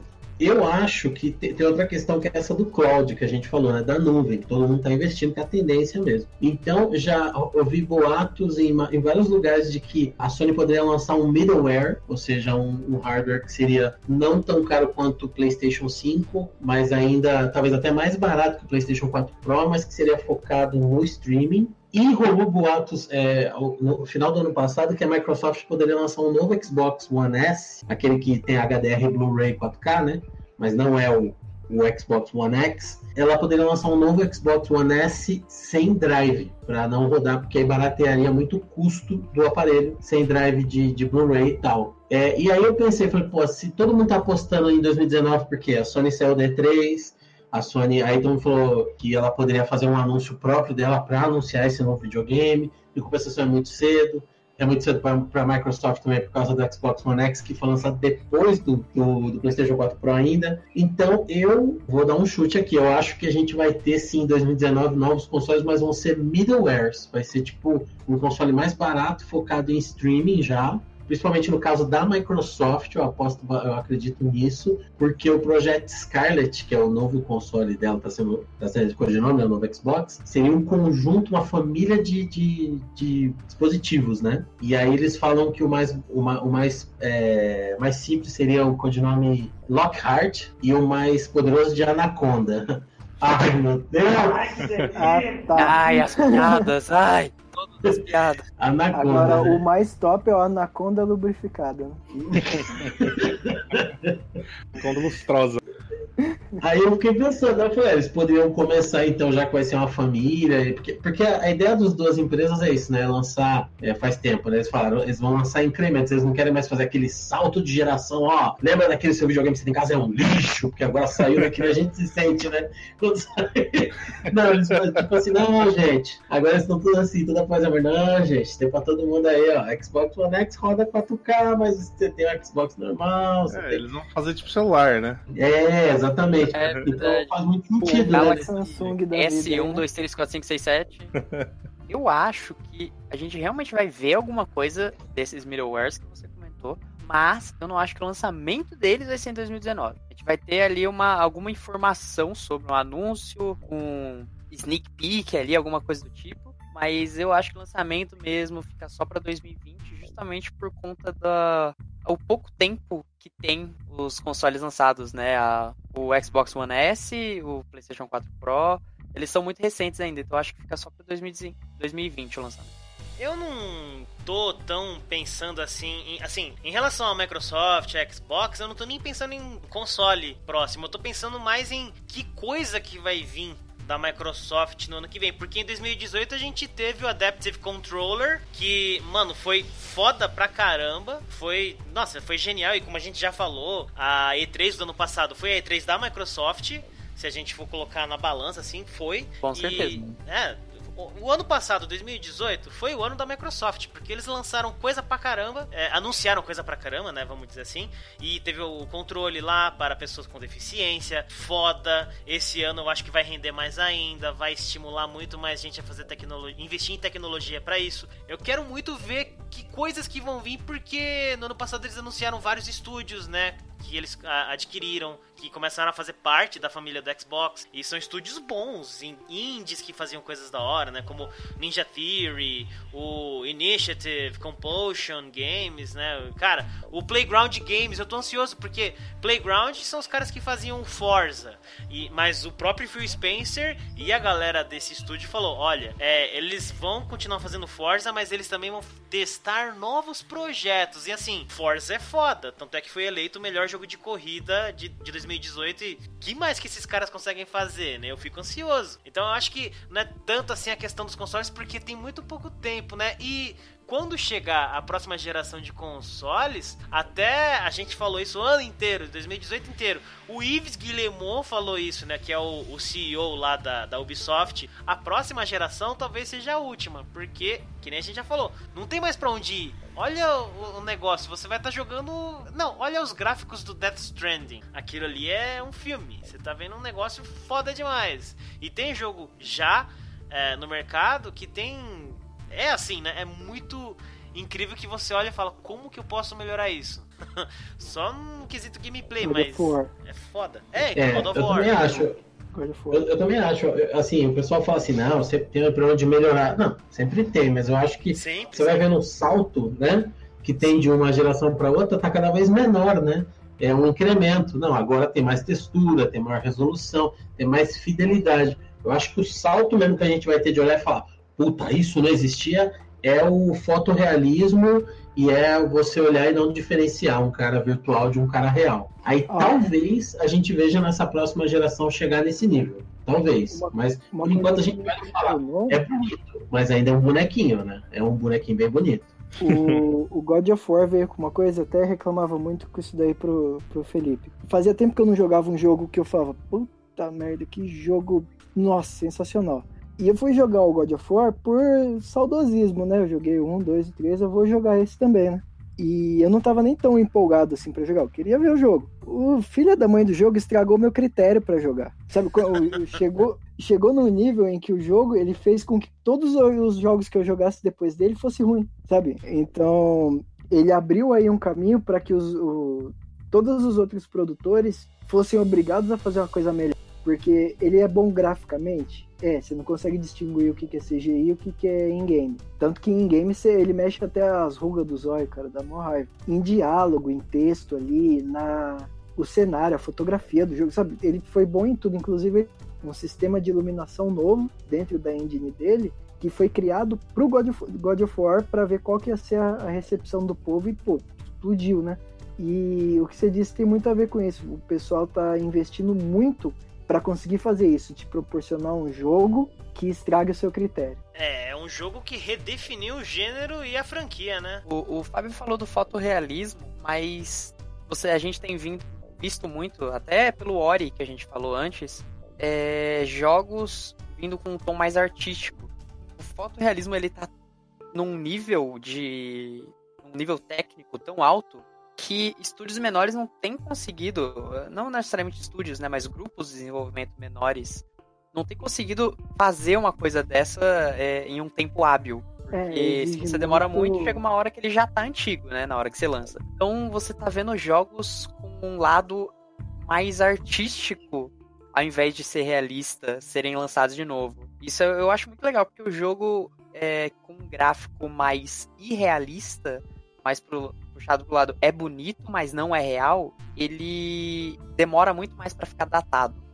É, os indies, ele, o pessoal que é do, dos games indie, os grupos de desenvolvedores independentes, eles tiveram uma sacada que eles viram que estava em falta muito a, a diversão no jogo. Tem muito jogo por história, muito jogo que é para você jogar em grupo online, mas aquele jogo que você joga para se divertir, quem tomou posse disso no mercado agora foram os indies, que eles pegam muito jogo em pixel art ou em desenho por vetor mesmo, jogos que eram muito divertidos de jogar que estavam esquecidos e eles trouxeram para o mercado de novo.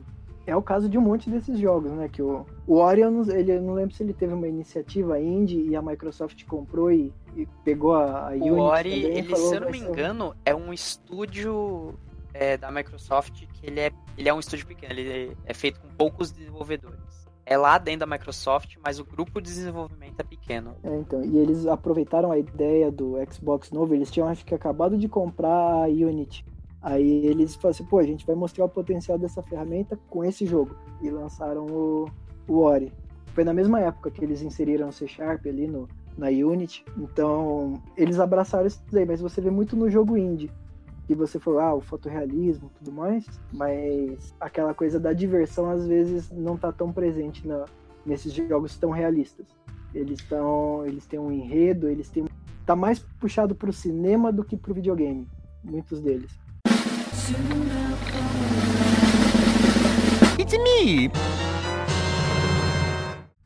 Cara, essa parada de falar sobre indie, desenvolvimento indie, realmente é interessante. E a gente viu bastante isso no ano passado, que foi com a Big e o Glitchmundo. A gente tem episódio sobre isso, tem entrevista com a Thaís Weller, Wheeler, não, não sei o nome- o sobrenome dela. Bom, a gente falou bastante sobre esses eventos indie. E, a, e uma expectativa que eu tenho para esse ano é que esses eventos consigam trazer mais dinheiro pro pessoal que é independente. Para ir para a gente começar a ter um, um aumento na quantidade de jogo e na qualidade dos jogos. Isso aí é uma coisa. A gente está crescendo muito rápido. Assim, a gente viu é, na Big do ano passado, na Big desse ano, assim, a qualidade só sobe, só. Mas eu acho que precisa de mais, sabe? Se a gente conseguisse mais investimento, talvez isso melhorasse mais ainda. Então, eu tô com uma expectativa bem grande para Big desse ano e pro Glitch Mundo, porque ano passado a gente teve o primeiro, foi aquela coisa que a gente comentou, ele foi pequenininho, obviamente, né, a primeira vez, e eu acho que agora ele vai estar melhor, porque aí você tem um encontro maior de desenvolvedores e o Big, com aquelas tretas que teve, né, do ano passado, eu espero que não aconteçam novamente e que aquela briga tenha trazido algo positivo para a Big, para que ela tenha né, melhorado aquilo, ou, ou ela simplesmente cagou para tudo e, e vai continuar do mesmo jeito, que eu espero que não, mas, né, Brasil, né, então, é, a questão é que, assim, eu acho que isso pode trazer um, um- algo muito positivo para o desenvolvedor, desenvolvedor independente no Brasil, que, bom, no nosso caso, acho que conta bastante, porque a gente meio que tá aqui, né, então, sim, talvez, sim, né? Tem que torcer pra dar certo, né? Senão a gente se ferra junto. É, afunda todo mundo igual, pô. Eu acho que vai ser um ano de muita coisa da hora, porque que nem a gente já vem falando, a gente nota um grande pulo na qualidade dos jogos, né, que têm sido lançados aqui no Brasil. Porque cada jogaço que a gente vê na BGS ou no Big, né, jogos brasileiros, lá no Glitch Mundo, teve jogos muito foda, né, que a gente viu, cara, que a gente olhou e falou, caraca, isso é indie, né? Não é, não é, cara, meu, o Dolmen, que eu tô esperando já faz três anos, dois anos, vai, dois anos que eu tô esperando o Dolmen sair. É um puta jogo que você olha e fala, caraca, isso aqui tá do lado de Mass Effect, é um jogaço, é foda, é grande isso aqui. Eu acho que vai ser um ano de muita coisa da hora. Ainda mais quando a gente fala desses eventos e a gente tem a intenção de fazer, né, um negócio aí. Sim, é uma ideia aí, porque, bom, quem, quem não ouviu o episódio aí do, do Glitch Mundo, vai lá e ouve, pra a gente tem que explicar tudo isso, mas qualquer um pode fazer uma célula do Glitch Mundo, e aí Isso. é legal, né? Acho que talvez aí se o OneUp tivesse, né? Só que as pessoas não mandam um e-mail falando se, se é legal ou não, isso aí fica bem difícil, né? Up Drops 24. A gente bateu papo com a Thais Weiler e sobre o Glitch Mundo e outras coisas. Então, ouça! Falando de jogos indies e expectativas para jogos indies, eu tô muito, muito, muito esperançoso. Que aí ficou de lançar em dezembro, mas eu não acabei não correndo atrás para ver se lançou mesmo. Então, para mim, é lançamento em 2019. Caguei pra vocês. O Blasphemous, vocês ouviram falar Ainda não jogo? saiu, tô ansioso por esse jogo. Quero que saia Cara, logo. que, eu tava esperando um Metroidvania nessa pegada, sabe? Fazia tempo que eu, eu um pixel art, sabe, obscuro, esquemão Castlevania com mundo aberto ali em 2D, com sangue pra caramba, ele dando chibatada. Cara, eu, cada vídeo que eu vi daquele jogo eu achei sensacional. Gameplay, a, a, as partes de arte deles que eles fizeram. Eu só não dou aí no Kickstarter porque eu sou fodido, como eu já disse é, eu também, porque o gráfico desse jogo e o gameplay, aparentemente, mano, nossa, parece muito louco esse jogo. A jogabilidade muito bacana e parece que ele inseriu tudo que tem a ver com a ideologia cristã e tudo que é contra, que seriam as blasfêmias, essas paradas, tá tudo presente ali.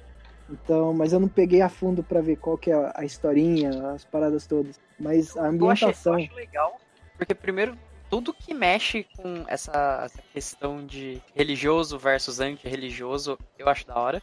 E o gameplay dele, você falou que parece legal, ele parece muito bom, principalmente porque ele me lembra muito o gameplay do jogo que já ganhou o prêmio em 2018, que foi o Dead Cells.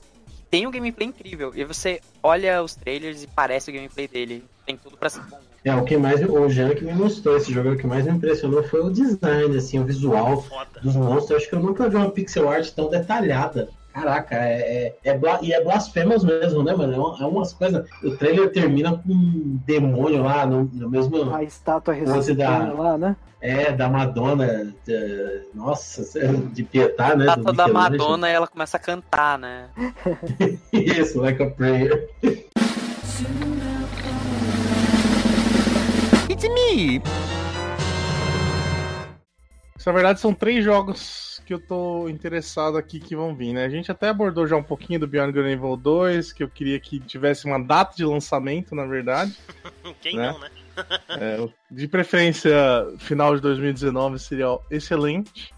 E do Borderlands 3 seria ideal. Então isso aí é uma coisa que acho que a gente meio que já falou por cima, não precisa entrar. Agora, uma coisa que eu queria, e eu sei que não vai, mas eu queria que tivesse notícias, uma expectativa aí, que é notícias da EA sobre o Mass Effect, próximo Mass Effect e o Dragon Age. Que assim, já faz um tempinho já que lançou o último Dragon Age, né? E, tipo, a história acabou assim, né? Tem continuação, sabe? Eles abriram muito pra uma continuação. Então, teria que pelo menos ter uma notícia de que eles estão desenvolvendo realmente. É ideal isso aí. Não ah, sei se vocês são fãs dessas duas séries, o... mas por causa do Anthem, né? Não estão falando nada disso. O Dragon Age, eles anunciaram no Game Awards, né? E quem quiser saber mais do Game Awards tem o One Up Drop 60 que a gente comentou sobre isso. Eles anunciaram lá, fizeram um vídeo que não mostrou porra nenhuma, né? Do é, Dragon então. Age. Mas tá sendo feito. O Mass Effect, até onde eu sei, depois do Andromeda, a própria empresa, né, os desenvolvedores falam, ah, vamos deixar o Mass Effect aqui no canto, deixa ele ali, vamos focar em outra coisa. Porque tem, a galera tem que esquecer o Andrômeda e vamos fazer outra coisa. É o que é, rolou, né? quentes, né? Tem que Exatamente. esperar o assunto esfriar. Daí ah, falar sei, de novo não. de Mass Effect. É, e sinceramente, eu acho que não tem ninguém fazendo nada, talvez, talvez bolando alguma ideia, mas porque a gente viu que a BioWare tá descendo a chicotada na galera pra fazer o Anthem, pra ele sair logo, que essa é a é. prioridade é. deles, né, a aposta deles. Esse e agora o Dragon Age. Como ninguém falou nada de Mass Effect, eu acho muito difícil ter alguma coisa. Então, ah, provavelmente só depois de sair o Dragon Age eles vão começar a falar. É porque sempre é. fica em um em outro, em um em outro, Exatamente. mas...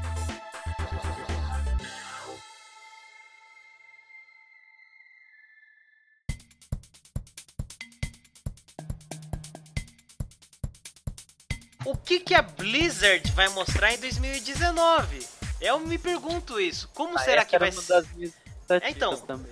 Como será que vai ser a próxima BlizzCon? E o Diablo 4? Onde que ele tá? Em que pé que anda o desenvolvimento? E essa política de corte de gastos que rolou em 2018 inteira? E teve uma outra coisa que eu até comentei com o Fábio e o Wallace hoje, né? A gente tá gravando esse, esse podcast aqui no dia 2 de janeiro. É o segundo dia do ano, óbvio. E a primeira coisa que a Blizzard fez foi tirar o diretor financeiro, o Spencer Newman, do cargo. Mandaram ele de licença remunerada, porque a Blizzard teve é, queda nos lucros, né, em 2018 inteira. E daí mandaram o cara, tipo, ó, você não é mais o diretor financeiro, você tem um tempo aí para provar que é, o nosso prejuízo não foi culpa sua, mas ao mesmo tempo eles já falaram que eles querem demitir o cara. E no lugar dele foi um outro cara que era o diretor corporativo, mas ele já tinha sido o diretor financeiro, que é o Dennis Durkin. Então, agora, hoje, o atual diretor financeiro é o Dennis Durkin, que já era da Blizzard, ele já tinha trabalhado nesse cargo. E, mano, eu não sei, cara, eu não sei o que esperar da Blizzard esse ano. Tá muito tenso. Eu achava que os caras da BioWare estavam tensos por conta da, da, do Anthem, mas agora eu acho que a galera da Blizzard, da Activision Blizzard, né? Mano... É, eu ia falar dessa notícia, eu vi ela hoje e eu fiquei tipo, o que, que vocês esperavam? É só olhar o histórico, como a Blizzard funciona. É lógico que o lucro vai cair esse ano, sendo que eles não lançaram nada esse ano. Assim, teve lançamentos ali de uh, expansão de World of Warcraft. Provavelmente é da onde saiu a maior parte do lucro deles esse ano, de 2018. Mas, fora isso, não teve nenhum jogo grande, porque é assim que a Blizzard sempre trabalhou. Ela tem muito lucro em períodos espaçados de tempo. Aí chega a Activision achando que é empresa chinesa de jogo mobile. Tá virando, né? É, tá tentando. Tá todo mês e olha lá, qualquer coisa ah, primeira tela vai ser DLC. Eu entendi essa referência aí, hein? não, mas realmente, né, a Activision chegou e falou: olha, parou com essa porra aí de, de demorar oito anos pra cada jogo e agora eu quero lucro. Quero jogo, produção. É isso aí, linha de produção aqui. Aprende com nós. É Call of Duty cada ano. então eu quero um jogo novo é, cada ano. Vai virar tipo Assassin's Creed Call of Duty. Né? É. lança bugado, mas lança. Eu quero galera comprando. Mas, ó, isso pode querer dizer também que a, a Blizzard não tá, assim, totalmente à mercê, né? Concordo. Da Activision, porque se quem tava tomando as decisões era o setor jurídico, era o setor, o departamento da grana, e eles falaram, ó, tchau, não tá funcionando pra nós assim, então Senão que eles ainda têm o controle da parada e pode ser que 2019 seja um ano bem mais legal aí pra, pra Blizzard, né? Isso é o que eu espero, né? Mas realmente é muito difícil, né, cara, de saber. Porque tem o Diablo Immortal, que foi aquela coisa, né? E a gente sabe que o Diablo 4 tá em desenvolvimento, mas eu acho que vai demorar muito ainda para ele ser lançado. Se for lançar esse ano, eu não sei, eu acho que não vai ser lançado esse ano, porque eles só pegaram pesado mesmo no desenvolvimento desse jogo na metade de 2018 se eu não me engano. Pesado assim, né? Vamos trabalhar nele, né, galera? Tipo isso. É... E eu acho que eles não vão arriscar lançar um jogo meio zoado, que nem foi o Diablo 3 no começo. Não vão querer arriscar isso. Ainda mais com essa política de corte de gastos, né? Eu acho, né? A minha opinião. Eu espero realmente que seja isso que você falou, né? Que, ó, só lucro não tá rolando, vamos focar na qualidade aí, porque senão não vai rolar. Realmente é o que todo mundo espera, porque a Blizzard sempre foi essa companhia que a gente podia confiar nos jogos deles. Demorava para sair, mas na hora que saía, saiu a coisa boa. Aí chega com essa política, tem a polêmica na BlizzCon, e aí você começa a ficar pô, tem alguma coisa mudando. Mas realmente, todo mundo espera que sejam eles pegando, tomando as rédeas de novo, né? E cara, a Blizzard é uma das poucas empresas de jogos que quando anuncia um jogo novo, uma franquia nova, eu vibro pra caramba, saca? Porque eu, caraca, que foda, um negócio novo. E eu vejo o público, né, na BlizzCon e outros lugares, a galera também, né, berra, pula, não sei o que, porque é o que você falou tem o selo de qualidade Blizzard. Você sabe que o negócio é bom, né? Então. Você confia. É Exatamente. aquilo, eu não tenho medo de comprar no lançamento, porque eu sei que vai ser bom. Exatamente. Exatamente. É um negócio que você vai pagar caro, talvez, sim, mas você vai. É, vai fazer valer cada realzinho que você gastou naquele jogo.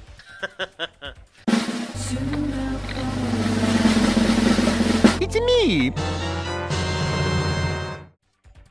Jogos que eu tô ansioso para ver, não necessariamente jogar e salvar, tal, mas jogos que eu tô ansioso para botar nas mãos. eu separei cinco jogos, é, Death Stranding, né, que precisa falar nada, né? É, Sable, que foi um indie que eu achei lindo pra caralho. O gráfico dele parece uma graphic nova de quadrinho europeu, assim. Ele é lindo demais, ele parece um adventure meio Journey, Ico e agregados aí, né? Jogos desse estilo, Harm e tal. World War Z, que é um jogo porque ele lembra muito Left 4 Dead, só que ele, aquela horda de zumbi que o Days Gone do PlayStation prometia naquele primeiro teaser e que quando mostrou o gameplay não é bem assim, né? O World War Z tá trazendo. Igual no filme, o zumbi, montanha zumbi, é muito impressionante, é muito louco. E deve ser muito divertido jogar isso. E o Doom Eternal, porque o Doom de 2016 é maravilhoso e eu quero jogar a continuação desses jogos. Eu quero muito botar minhas, minhas mãos nele, quero ver, quero e, e quero muito que o World War Z funcione, porque todos os trailers de gameplay que eu vi dele parece que é maravilhoso, é muito divertido. Pô, legal. O legal é que eu fiz isso também. Tem uns joguinhos aqui também. É, eu, eram quatro. Só que você falou do Doom. Pô, Doom é, é o primeiro da lista, o top do top do topzera, que é o que eu tô esperando muito mesmo. Mas de resto, tem aí o Battletoads, que é aquela famosa gente só viu a cabecinha do Battletoads, né? Não nada. aí estamos no aguardo. Eu gera expectativa, cara, pra ele, porque é um jogo que fez parte da minha infância. Tinha até aquele Battletoads versus Double Dragon, que tinha pro Super Nintendo. Sim, sim. Nossa, era muito bom, mas esses daí eu, eu excluo da minha. Eu espero Não, eu que ele chegar e me surpreender. Espero que seja bom. Eu quero ver alguma coisa e principalmente a data de lançamento. Se a Microsoft quiser inventar e falar, vou é, mostrar a data de lançamento, o logo e mais nada, eu vou adorar. Porque faz muito tempo que a gente não chega num jogo cru desse jeito, né? Sem saber o que esperar dele. Mas fora Battletoads eu tenho aí o Mortal Kombat 11, que eu sempre gostei muito de Mortal Kombat. E, e Devil May Cry 5. também tá muito bom. Foi sensacional. Sim, o trailer foi muito legal. É, a música parecia que não tava casando muito, mas mesmo assim tava muito bom. É, e Devil May Cry 5, que o trailer do jogo tava incrível, tava tudo bonito, Dante voltando, Dante é. Todo mundo adora, Dante, Dante é foda. Cabelo branco de novo. É isso aí, o jogo parece legal.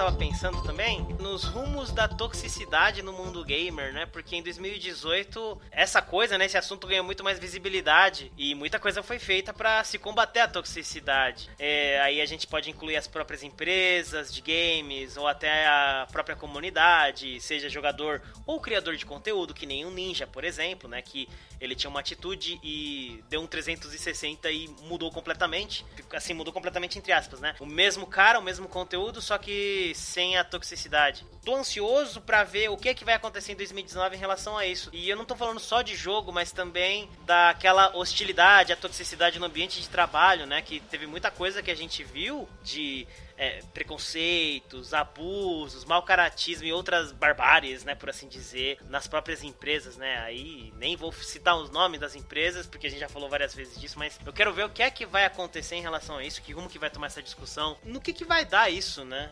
Gostaria muito de ver. E isso até entra um pouco com aquilo que o Wallace tinha falado do cenário brasileiro de desenvolvimento, né? Porque querendo ou não, isso tá ligado, né? Eu não sei como é exatamente aqui no Brasil as empresas e isso tudo. Então, eu quero ver como que vai ser isso nesse ano, né? É legal porque mesmo aqui sendo indie ainda mais indie, né, uma realidade completamente diferente, o que acontece na grande empresa, ele tem a, a, aquele efeito dominó que acaba afetando os menores também. Então, se isso toma uma proporção maior e a galera começa a se importar mais, acaba também afetando o Brasil e se melhorar essa questão, também melhora para os nossos estúdios. Sim, sim. Verdade, cara. Uma coisa que eu tô esperando bastante pra esse ano, a gente foi ano passado, que é a BGS, né, cara? Então, Oh, como é que vai ser, cara? Porque assim, a gente comentou isso né, no, no pós, em todos os episódios aí de lives que vieram depois da BGS, que é a área, a área de mobile que vai ter lá dentro da BGS, a área de celular. E como é que vai ser? Porque aí começou a vir, começou a pipocar uma teoria da conspiração da minha cabeça aqui, cara. E, e não, a Terra não é plana, mas é assim, eles vão colocar uma área que ele que o criador da BGS disse que será grande dentro da BGS, uma área nova. Com isso, eu comecei a casar um pouco com o fato da área indie ter diminuído muito esse, no ano que passou, em 2018. Na minha cabeça veio logo de cara o possível, a, a possível possibilidade da área indie ir embora para chegar uma área nova. Isso é um medo muito grande que, assim, é teoria, é teoria, mas assim, não, não é algo que é impossível de acontecer. Porque se a BGS fala assim, olha, a área indie não me dá retorno, a área de celular dá retorno. Olha, quem você acha que vai ficar? Eu acho que é uma coisa assim que se pesar na balança a questão de grana, visibilidade, a gente pode, pode acabar perdendo. E isso sim vai ser uma coisa bem complicada pro, pro lado do desenvolvedor brasileiro aí, indie, como a gente estava falando até agora. É, é bem provável que eles tenham aí aquela ideia de o indie não, não dá retorno, mas o indie acaba sendo meio que uma obrigação para eles, porque o indie tá ganhando muito espaço, mesmo que não dê retorno pro evento. É uma, ele é, o indie é muito visível no, no mercado. Eu acho que se eles tirarem o indie de lá, eles dão um tiro no pé.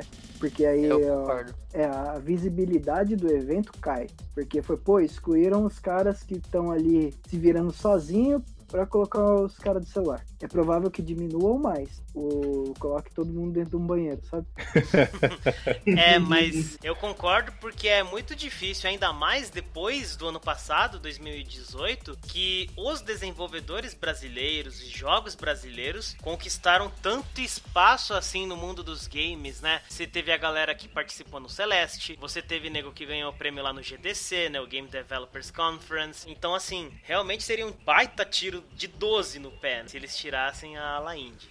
É, eu acho que eles têm que abrir aí, um, conversar um pouco com as próprias empresas que têm que tem o interesse, né? Porque tem muita empresa aí que, que simplesmente adere o indie, né? A própria Microsoft tem um espaço deles é, que eles chamam a galera indie para conversar com eles, as expectativas e tudo mais. Para colocar na Microsoft, eles abrem também alguns computadores lá para você poder testar os jogos indies. Eu acho que seria legal se tivesse um investimento dessas empresas maiores na ala indie, né? Se, se a BGS permitisse de alguma maneira algum investimento por eles ali, acho que seria interessante. Quem sabe, ah. tipo, pedir um, um patrocínio aqui, sabe? Ah, a indie patrocinada por tal, sabe? Seria, seria interessante. Eu acho que seria mais conveniente até para eles como uma empresa. Então, BGS, se estiver escutando, tá aí uma dica aí pra você. aí, Marcelo Tavares.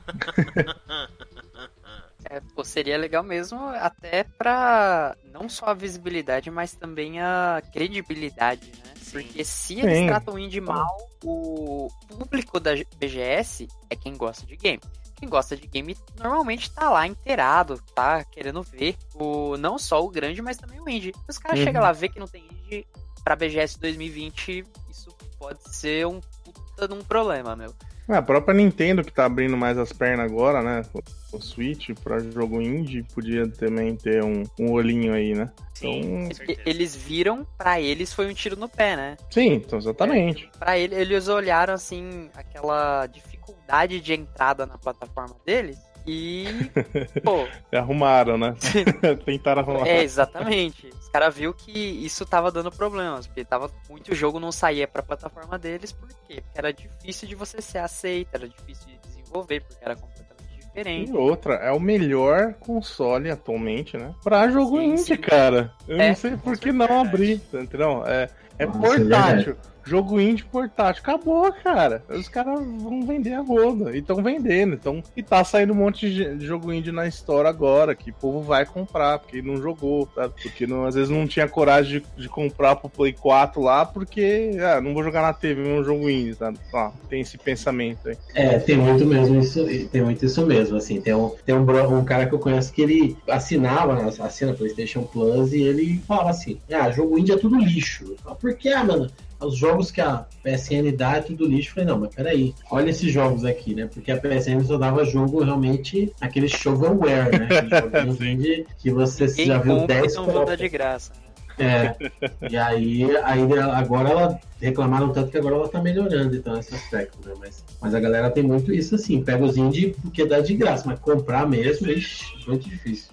Então, e tá isso abrindo é espaço. Né? Isso que vocês falaram tem também outra coisa que eu tô bem na expectativa mesmo pra esse ano, com relação à BGS ainda, que é agora a Nintendo não se esconder e não ter só um palco de, de, cosplay. cosplay. É de fato um stand, sabe? E, meu, o espaço que eles tinham, cara, no ano passado. É eles muito podiam grande. ter feito. Mano, eles podiam Muito ter, grande. sabe, pego a PGS inteira pra eles, cara. Simples assim, sabe? Qualquer coisa de Switch lá ia dar um sucesso ali. Exato, porque é o seguinte, é, muita gente é, acabou não ficando sabendo, mas a Nintendo sim tinha um stand que era escondido, assim, escondido, aquela coisa, era uma sala, ficava guardada, que era só para a imprensa, que assim, era a imprensa convidada, então era assim, pessoas que, veículos que foram selecionados para ir testar os jogos, aí não podia, não podia gravar, não podia filmar, não podia tirar foto, nada, nada, nada. Você ia lá, você jogava e.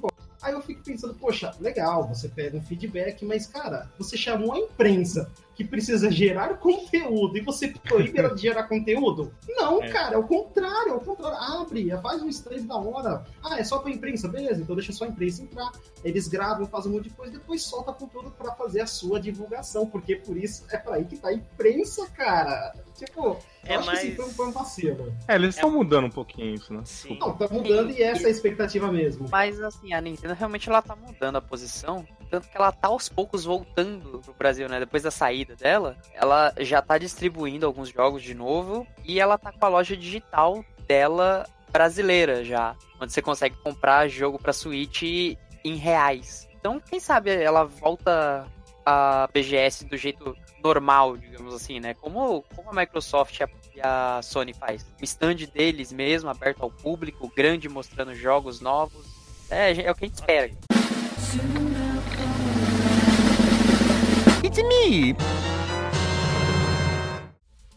A minha última é uma coisa mais minha, assim, pessoal, porque vocês sabem que eu, meio viciado em League of Legends, semi-addicted, e em 2019 vai ter aí a. Na verdade, já lançou a webcomic.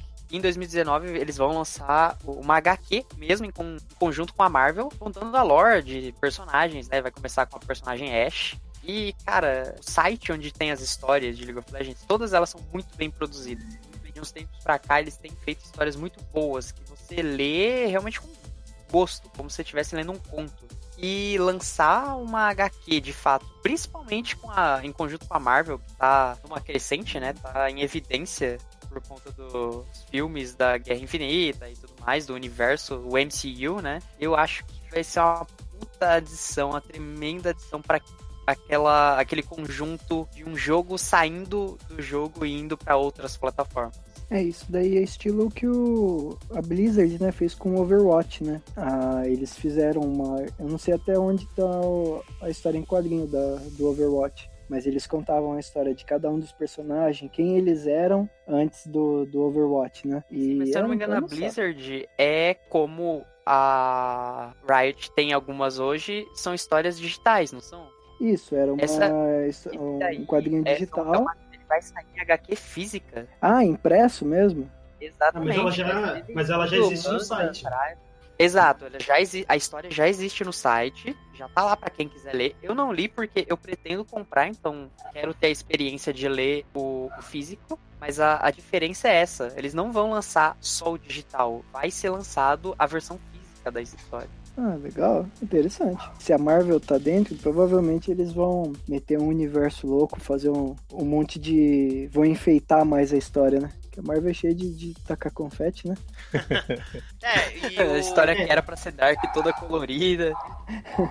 o Wallace falou disso na One Up Live 79, né? Sobre essas HQs da, do League of Legends, da expansão da lore do universo do LoL. Que pegou o personagem, a primeira, né, a da personagem chamada Ashe, que é uma das primeiras do LoL, segundo o Wallace, né? Aí eu estou me baseando no que o Wallace me disse.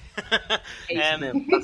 Uma das mais E- famosas, até onde eu sei. Conhecimento de é o boteco, né? do jogo, basicamente. É, é que- e ela na hora que baixa. Então, e daí eles estão querendo expandir aí nos quadrinhos o mundo, a história, o lore do LoL. Então, vamos ver no que mais vai vir aí em 2019. A gente até comentou que talvez, quem sabe, rolaria algum curto, não sei o que, porque a galera da Riot talvez poderia explorar esse lado, porque a Blizzard faz isso com o Overwatch, por que não a Riot faria, não faria isso Assim, com assim o LoL. como a Blizzard, as animações deles também são excelentes. Então, Exatamente. Eu Tá. até tinha comentado com o Wallace que eu tinha visto vídeos promocionais de personagens novos ou simplesmente skin nova, eu não lembro mais do que que era, do LoL, que era um vídeo muito da hora, né? O caraca, o que que é isso? Ah, é LoL. Poxa, né? Pena que eu não jogo, eu não gosto. Mas realmente, é, eram vídeos a- legais. outra expectativa que isso me traz é, quem sabe no futuro, com essa expansão da lore, das histórias, quem sabe eles não pegam e decidem fazer jogos, realmente jogos não MOBA ou, ou nada MMO, nada do tipo, mas um jogo do jeito que a gente tá acostumado, um jogo clássico single player, com história, início, meio e fim, porque as histórias que eles estão criando para esse universo e o próprio universo é bem complexo e elas são muito boas. Então isso deixa ali a possibilidade deles pegarem algum personagem e fazer, ó, vou fazer o jogo desse cara aqui. A história dele, um modo de jogar completamente diferente, não tem nada a ver com League of Legends, mas é o mesmo mundo, a história do personagem X. Eu acho que seria muito legal se eles fizessem. Estilo Dart of Cerberus do Final Fantasy VII, né? Nossa. Terror. Nossa. Você entendeu, mas é isso aí. É, deu pra entender o que ele quis dizer, né? É, não, não, não, não, não aplicação Star igual, Fox mas- Adventure, tá ligado? Eu gosto desse jogo, poxa. Eu gosto também. É tô é isso falando que é outro tipo de jogo. Mas não Ó, é Star mas, Fox. Exatamente. Assim, você, Você tem meu- gostar. Você tem meu voto a favor se o Journey continuar na trilha sonora. Aí.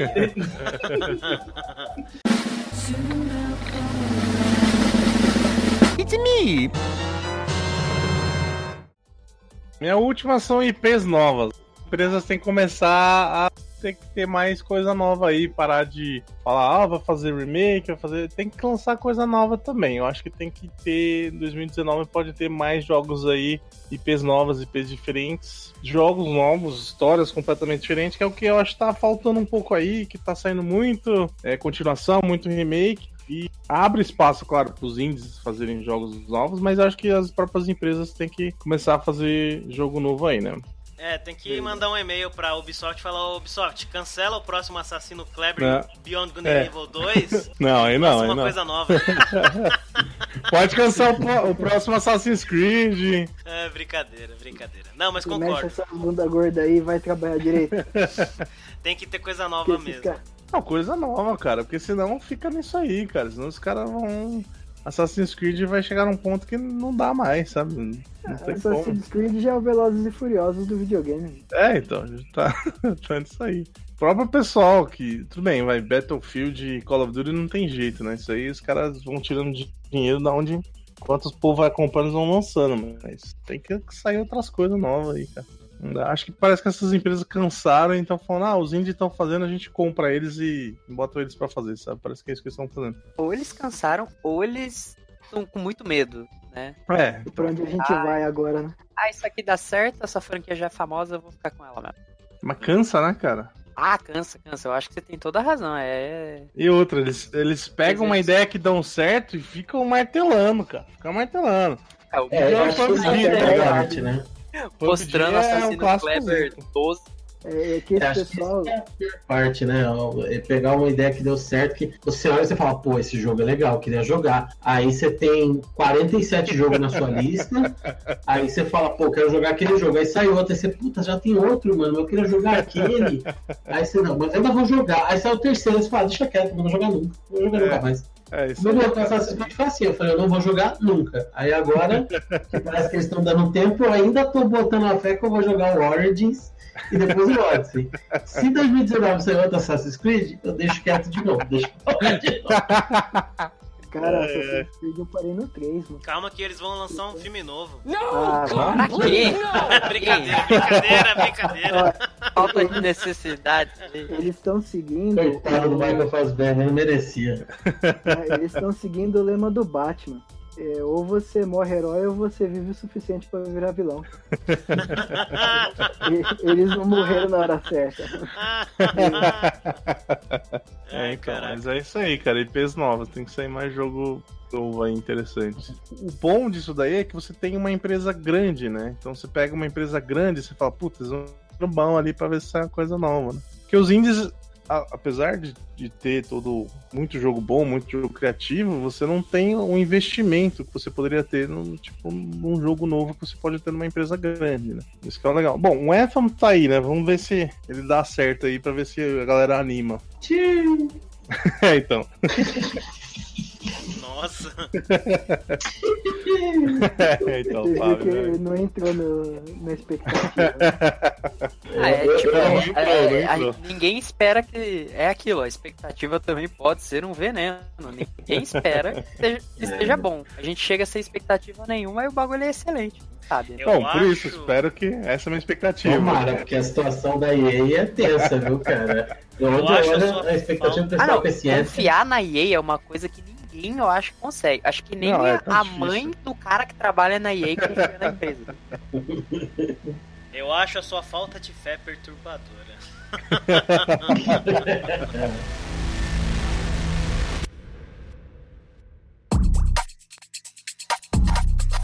Então tá, isso é o que a gente espera de 2019, um pouquinho do que a gente espera, né? Óbvio, eu acho que a gente ainda tem algumas outras coisas que a gente espera desse ano, tem coisas que só vendo, esperando realmente, né, pra ver no que é que vai dar. E eu queria saber do público que ouve a gente, né? O que que vocês esperam de 2019? Quais são as suas expectativas em relação a esse ano para o mundo dos games, né? O que que a gente vai ver? Que jogos vocês querem jogar? Que jogos vocês acham que vão sair? Que jogo você acha que não tem que sair? O que, que vai acontecer? Manda aí se, se o Cutulo vai acordar esse ano, não sei. Então, manda pra gente. E é isso. então, Ok. só queria já deixar agradecido. Muito obrigado, Rubens, por participar mais uma vez do OneUp, como sempre, agregando valor, né, ao OneUp em suas participações mais do que especiais. Obrigadão mesmo por estar aqui. Obrigado, eu. Eu que agradeço. Valeu pelo, pelo convite novamente. Eu sempre adoro estar aqui. Valeu. Obrigado, Felipe, por participar mais uma vez do OneUp. É sempre legal. Eu que agradeço o convite e eu sempre tento participar. Às vezes né, o horário é fogo, É foda, mas é é isso aí. E Caio, muito obrigado. Sua primeira participação e esperamos que a primeira de muitas. Ô, eu, eu te desculpo. Não, eu, tô-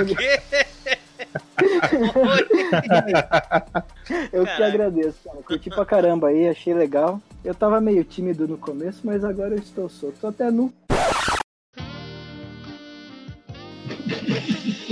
Muito bom.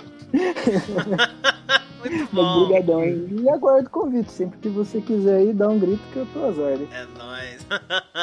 Valeu, Wallace, Fábio, macaco velho da casa. Então é nóis. Valeu então. Sem respeito nenhum, isso chama intimidade. Valeu então. É nóis, é isso. Acabou. Uh, acabou, acabou, acabou. Falou!